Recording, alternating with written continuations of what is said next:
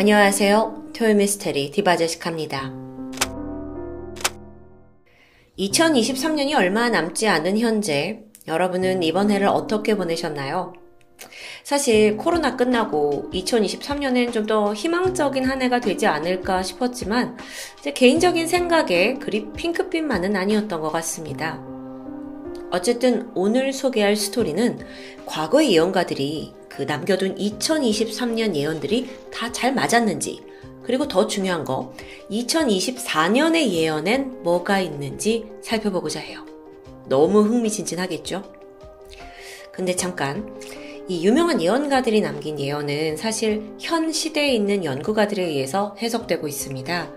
그래서 같은 구조를 가지고도 다양한 의견이 있어요. 오늘 내용은 그걸 취합해서 가져온 거니까 막 너무 객관적으로 이걸 맞다 아니다 이렇게 진중하게 받아들이실 필요는 없고요. 필요한 경고라고 생각되는 부분만 주의를 기울이면 될 것 같습니다. 시작해 볼까요? 가장 먼저 예언가 중에 절대 빠질 수 없는 인물 노스트라다무스.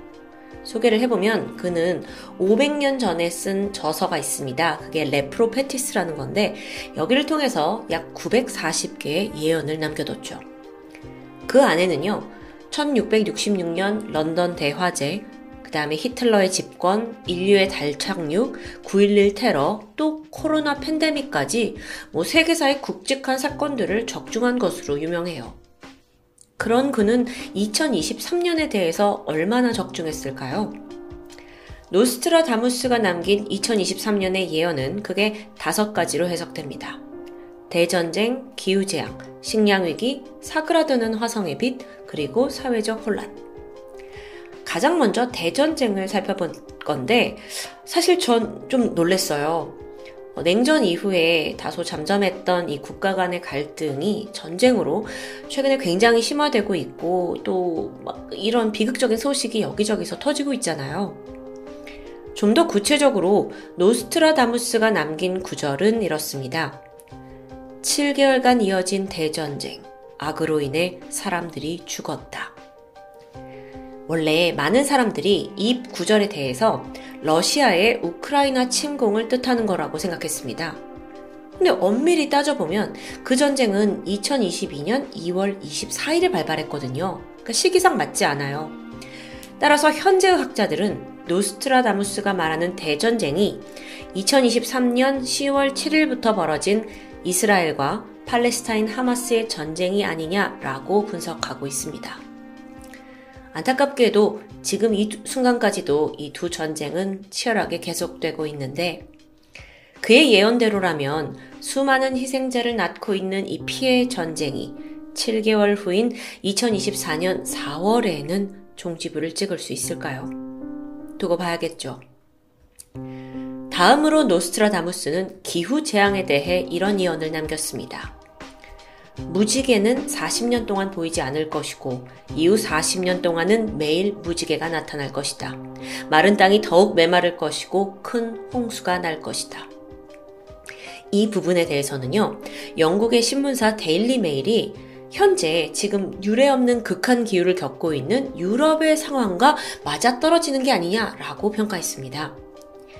아시다시피 유럽은요, 2023년 한 해 동안 정말 가뭄과 폭염이 막 연달아 덮치면서 심각한 물 부족에 또 산불 피해까지 겪었어요. 사실 뭐 극심한 가뭄 이런 건 유럽만 해당하는 건 아니죠. 중남미 지역에서도 2019년 이후에 최악의 가뭄을 겪고 있고요. 최근에 이 뉴스 들으셨어요? 뭐 스페인에서 지금 한겨울 12월에도 최고 30도씨까지 올라가는 정말 사상 최고의 겨울 폭염을 겪고 있다라는 내용이었는데 그러고 보니 국내에서도 12월에 특이하게 눈이 아닌 호우주의보가 내려지기도 했고요. 동시에 노스트라다무스는 식량 위기를 예언하기도 했습니다.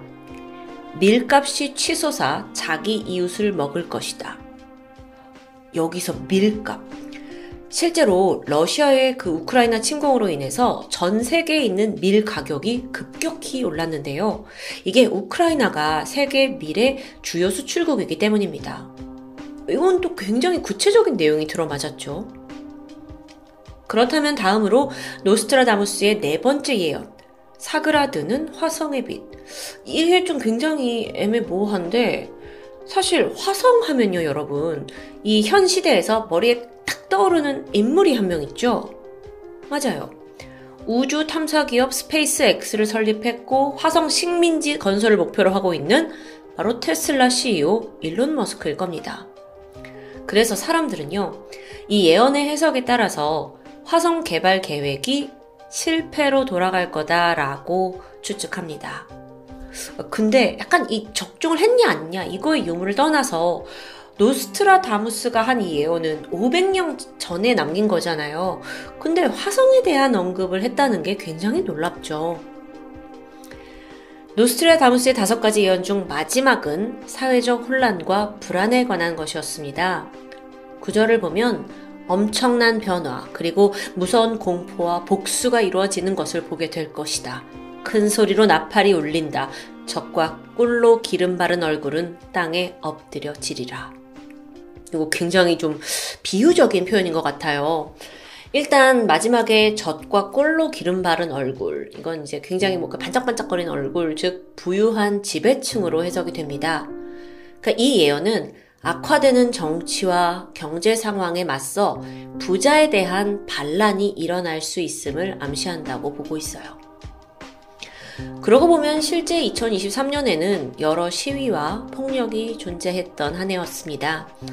이스라엘 사법개혁 시위, 프랑스 폭력 시위, 페루의 반정부 시위, 코로나 팬데믹 이후에 시민들의 혼란이 더 가중이 되었고 현재까지도 또 많은 시위와 반란이 곳곳에서 일어나고 있고요.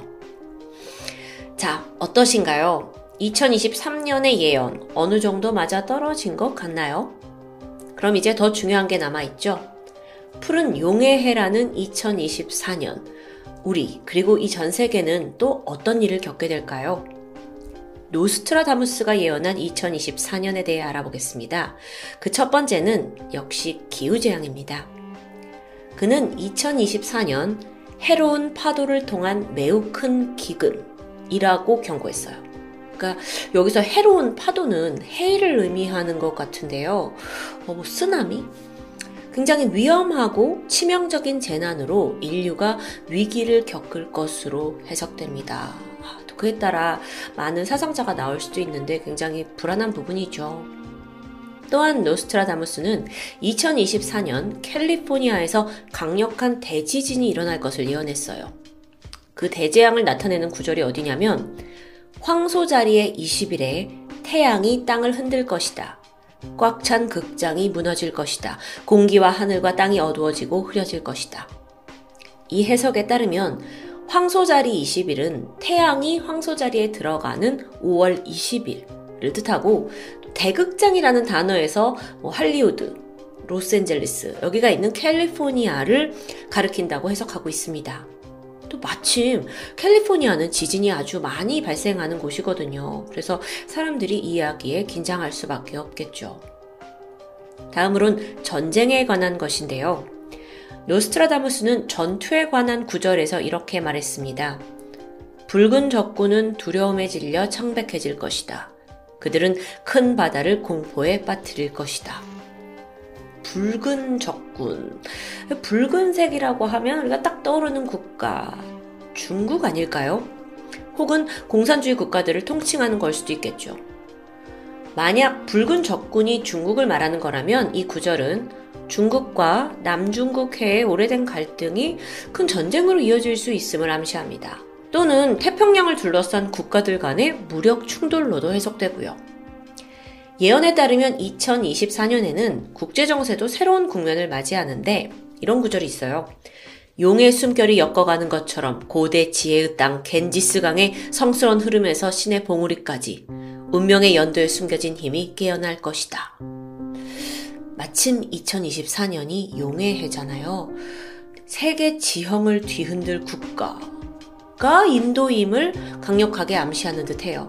겐지스강이 등장하니까요. 즉 이걸 어떻게 연구가들이 해석을 하고 있냐면 서구 중심으로 흘러가던 세상이 멈추고 세계 무대가 변할 것으로 보고 있습니다. 근데 갑자기 여기서 인도? 어, 제 생각엔 조금 시기상조가 아닌가라고 느껴지기도 했어요. 물론 개인적인 생각입니다. 마지막으로 노스트라다무스가 예언한 2024년의 가장 큰 변화 중 하나는 새로운 교황의 탄생입니다. 사실 현 프란치스코 교황은 어, 이미 80대 중반의 나이라서 건강 문제를 겪고 있습니다. 그래서 분명 그 뒤를 잇는 누군가가 등장하는 건 당연해 보여요. 하지만 노스트라다무스는 새로운 차기 교황이 파국을 일으킬 거라고 예언했어요.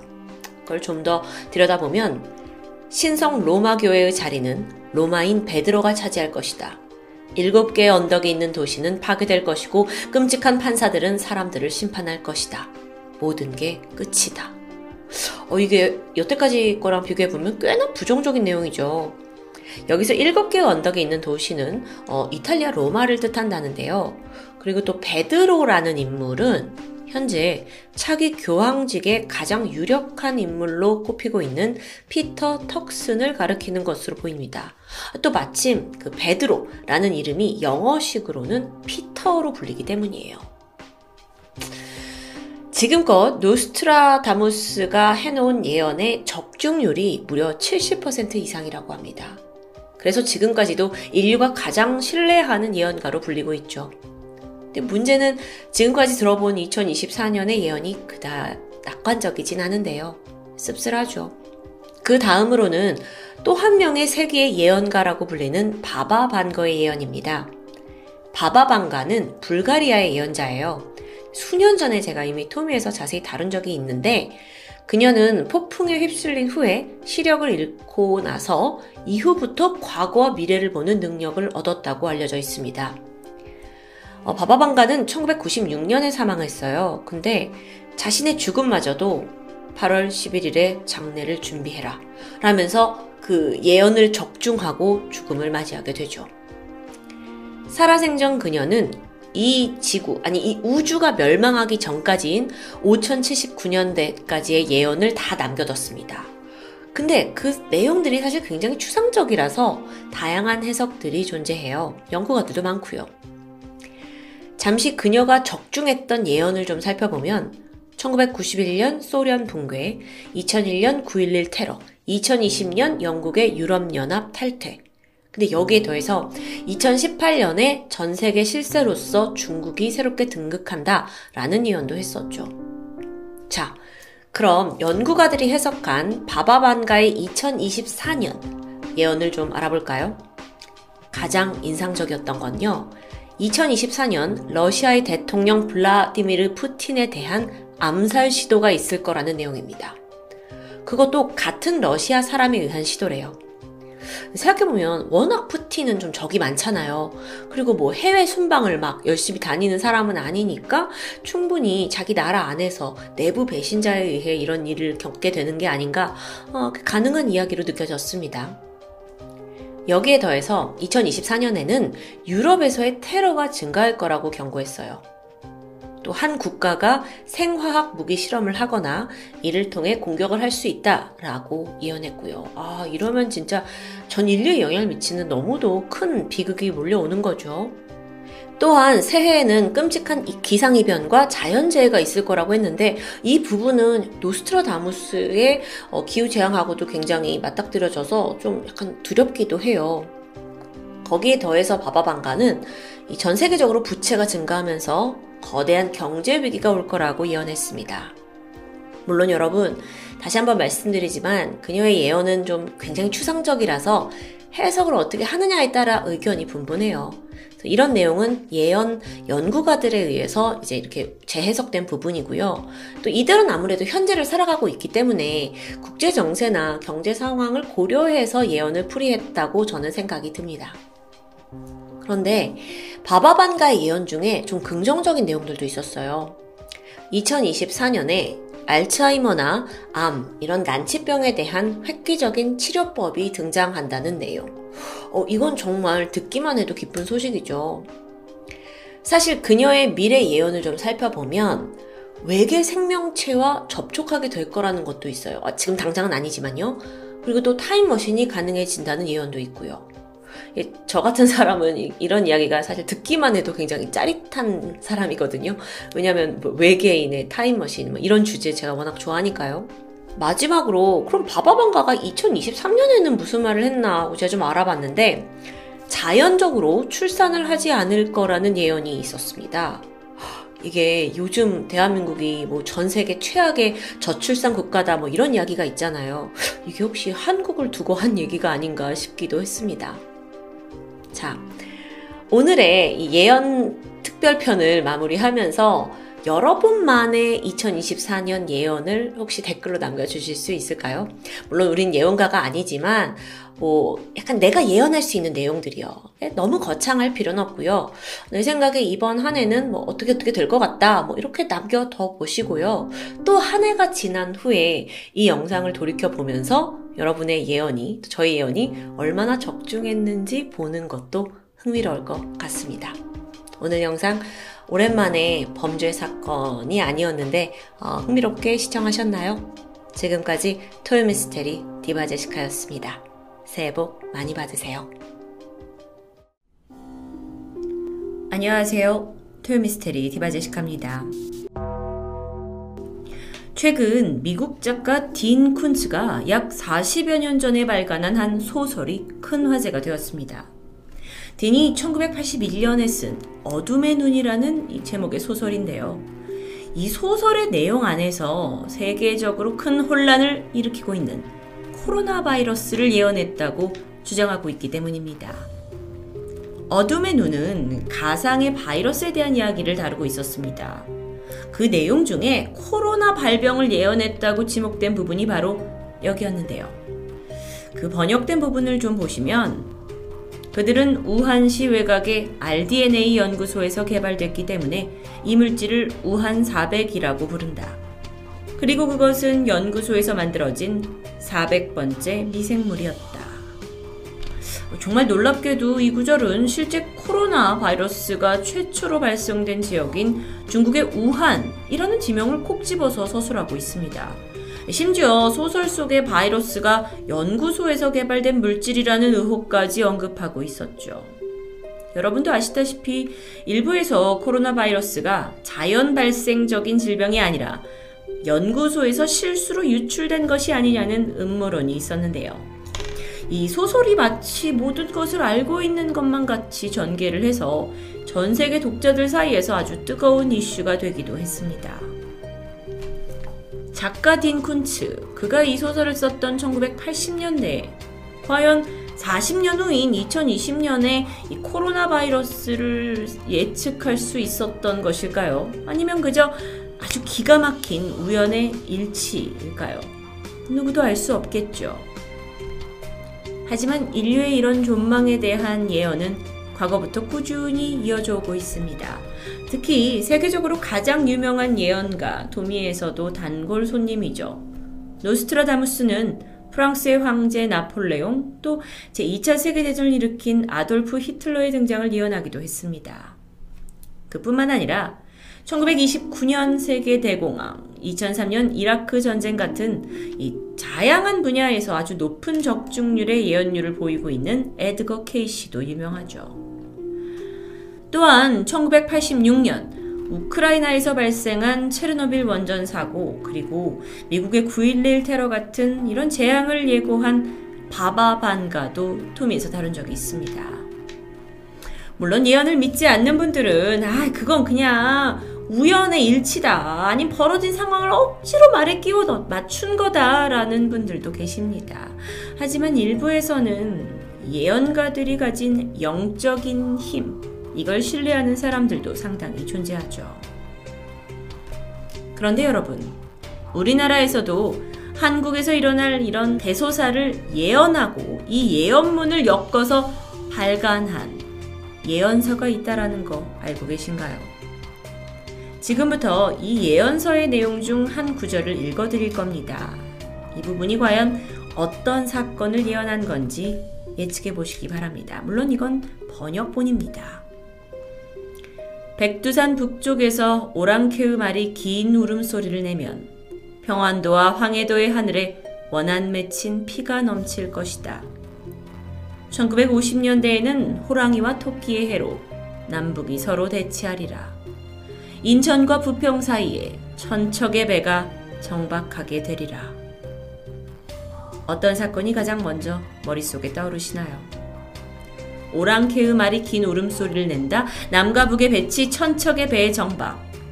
이 부분을 해석한 학자들은 바로 한국전쟁, 6.25 전쟁을 나타내는 문장이라고 주장합니다. 특히나 뭐 인천과 부평 사이의 천척의 배 굉장히 디테일하죠. 이건 메가더 장군의 인천 상륙 작전을 나타내고 있는 문장이라고 저도 들리는데요. 이 예언서는 과거 조선에서 만들어진 예언록 중 그 내용이 가장 정확하다고 평가되고 있는 정감록의 한 구절입니다. 정감록은 조선 중기 18세기 영조 혹은 정조의 재위 무렵쯤에 백성들 사이에서 널리 퍼진 예언서 중 하나인데요. 6.25 전쟁이 1950년대에 터졌으니까 그로부터 최소 200년 전에 쓰여진 예언서죠. 당시에 이 예언서가 나들었을 때 무슨 뭐 당장의 변화가 생겼던 건 아닙니다. 하지만 이 내용을 기억하고 신뢰하던 무리들이 6.25 전쟁이 터지기 전 예언에 따라 북한 지역 사람들이 한반도 남쪽 지역으로 먼저 피신을 하면서 전쟁 피해를 거의 입지 않았다라는 증언이 있었다고 합니다. 게다가 이 사실을 취재한 방송까지 나오게 되면서 정감록이 한국에서 주목을 받기 시작하죠. 물론 예언의 비판적인 분들은 야 그저 어쩌다 한 번 우연으로 맞아 떨어진 거다라고 생각하실 수도 있습니다. 그런데 사실 이 정감록이 예언한 또 다른 크고 작은 한국의 사건들도 존재합니다. 정감록의 삼한삼림비기라는 문단에는 이렇게 쓰여져 있습니다. 임진년에는 도읍을 옮기게 된다. 자, 정감록이 작성된 이래 지금까지 임진년은 총 5번, 1772년, 1832년, 1892년, 1952년, 그리고 2012년. 우리가 수도를 옮긴 적이 있던가요? 아, 8년 전인 2012년 대한민국은 수도의 분산화를 위해 세종특별자치시를 출범시켰고 세종시를 대한민국의 행정수도로 명명한 적은 있습니다. 단순한 우연이라고 보기에는 그 예언이 지목한 해와 내용까지 맞아 떨어지는 부분이 있어서 저도 신기했는데요. 이뿐만 아니라 정감록의 500론사라는 문단에는 이러한 예언이 있었습니다. 조선 자손 말년에 궁중에 여성이 즉위하게 되며 어린 임금도 왕자에 올라 어린 임금 원년에 크게 옥사가 일어나 피가 성곽에 흐르게 된다. 아니 이건 도대체 어떤 부분일까요?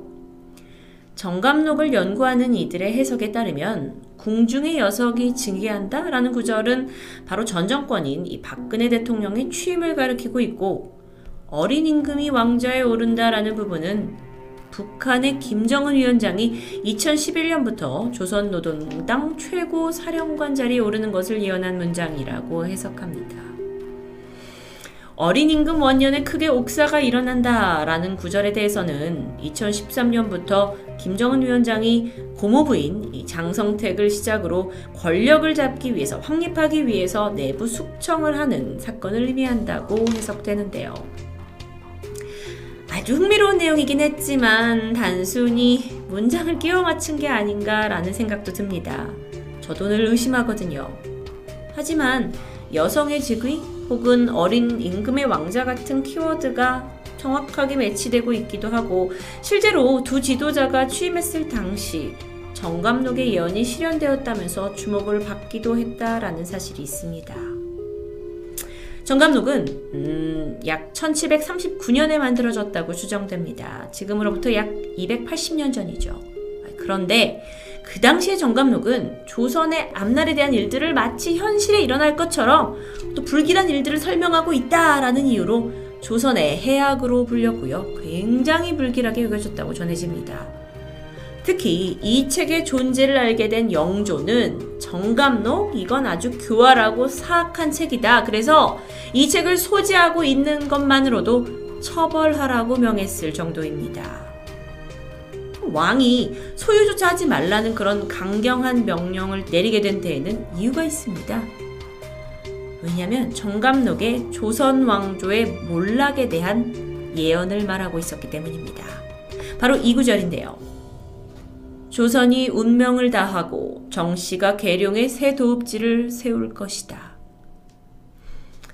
마지막에 정씨가 계룡의 새로운 도읍지를 세운다는 부분에 대해서는 다소 여러 갈래로 해석이 나뉘고 있지만 실제로 조선왕조는 1905년 을사조약으로 인해 일본의 외교권을 강제로 양도하여 식민지로 전락하게 되죠. 정씨, 계룡이라는 키워드는 그 어디에도 끼워 맞출 만한 부분이 없는 것처럼 보입니다. 그런데요, 과거 한반도에서 작성된 예언록이 비단 정감록뿐만은 아닙니다. 정감록과 비슷한 시기인 조선 말기, 평안남도 대동군에 살았던 도인 송하웅이라는 사람이 작성한 송하비결. 송하비결은 2800자의 한자가 4자의 성구로 쓰여져 있는데요. 한 역학자가 필사본 형태로 간직을 해오다가 2000년도 말에 해석한 부분을 발간하면서 주목받게 됩니다.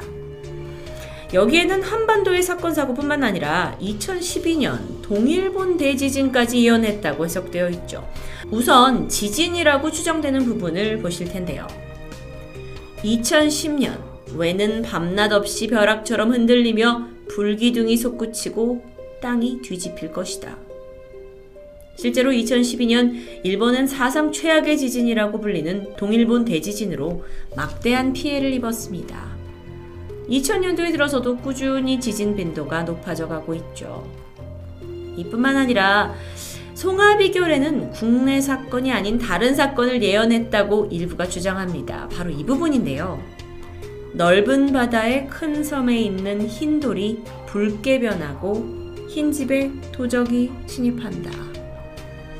여기서 해석에 따르면 이 넓은 바다의 큰 섬은 미국의 뉴욕 세계무역센터, 흰돌이 붉게 변한다는 많은 사람들이 희생을 당하고 피해를 입게 될 것이다 라는 뜻으로 뭐 미국 워싱턴의 국방성 건물 펜타곤, 도적의 침입, 9.11 당시 공격당한 미국을 나타내는 것이라는 해석입니다. 제 말소리가 조금 줄어드는데 저도 어쩌면 이 해석이 과연 맞는가라는 생각이 계속 들 수밖에 없습니다. 여러분들은 어떻게 생각하시나요? 애매모호한 문장 그냥 끼워 맞춘 거 아닐까요? 약간 헛웃음이 나오기도 했지만 그럼에도 불구하고 제가 이 송화 비결을 소개하는 데는 또 다른 이유가 있습니다. 한국의 현대사 중에 꽤 굵직한 사건 2002년 월드컵과 노무현 대통령의 당선을 꽤나 구체적으로 이어냈기 때문입니다. 송화 비결에 쓰여진 이 사자, 성구를 해석한 부분을 보면 2002년 이모년에는 세계의 인물들이 모여 큰 대회가 열리고 국군의 기쁜 별이 비추니 성적이 좋을 것이다. 또한 이 시성을 가진 자가 권력을 주려 하나 결국 왕은 유한이가 될 것이다. 한국인이라면 2002년을 그 누구보다도 월드컵으로 기억합니다. 자국에서 열린 세계적인 경기에다가 우리가 4강까지 진출하면서 정말 열강의 도가니가 되었죠. 송하 비결에서는 그 내용과 연도까지 정확히 언급하고 있었습니다. 또한 같은 해 2002년 12월 19일에는 대통령 선거가 있었는데요. 이회창 후보와 노무현 후보 사이에 결국 노무현 후보가 대통령 선거에서 승리하게 됩니다. 사실 성화 비결은 한자 성어처럼 4개의 한자로 되어 있습니다. 그래서 이걸 해석하기 나름일 수도 있다라는 합리적인 의심이 들기도 하죠. 다시 한번 이건 저의 해석이 아닌 송화 비결 연구자들의 해석임을 밝혀드립니다. 예언 이런 건 정말 말장난 아니냐? 라는 의견과 정말 어떤 신비한 영적인 힘으로 말을 한 신기한 책 같다라고 여러 의견이 나뉘고 있는데요. 정감록과 송화비결 모두 한자 성어입니다. 그래서 그 뜻이 여러 갈래로 나뉘고 또 다양한 의미로 해석될 수도 있기 때문에 그대로 믿을지 신빙성에 대해서는 의문이 제기되는데요. 특히나 요즘 같은 전 세계적인 위기 속에서는 더욱더 과거 예언서들이 주목받고 있는 실정이죠. 마지막으로 정감록에 있던 예언 하나를 소개할까 합니다. 기해년 2019년과 경자년 2020년은 정정하나 신축년인 2021년 초에 질병에 약이 없어 가장 두렵도다. 지금은 2020년입니다. 코로나로 인해 그야말로 혼란 속에 있죠. 그런데 이 예언이 말하고 있는 2021년 초의 질병이란 건 과연 무엇을 나타내는 걸까요? 질병에 약이 없어 두렵다. 우리는 이 예언을 어떻게 받아들여야 하는 걸까요? 한번 생각해 보시죠. 토요미스테리 디바제시카였습니다.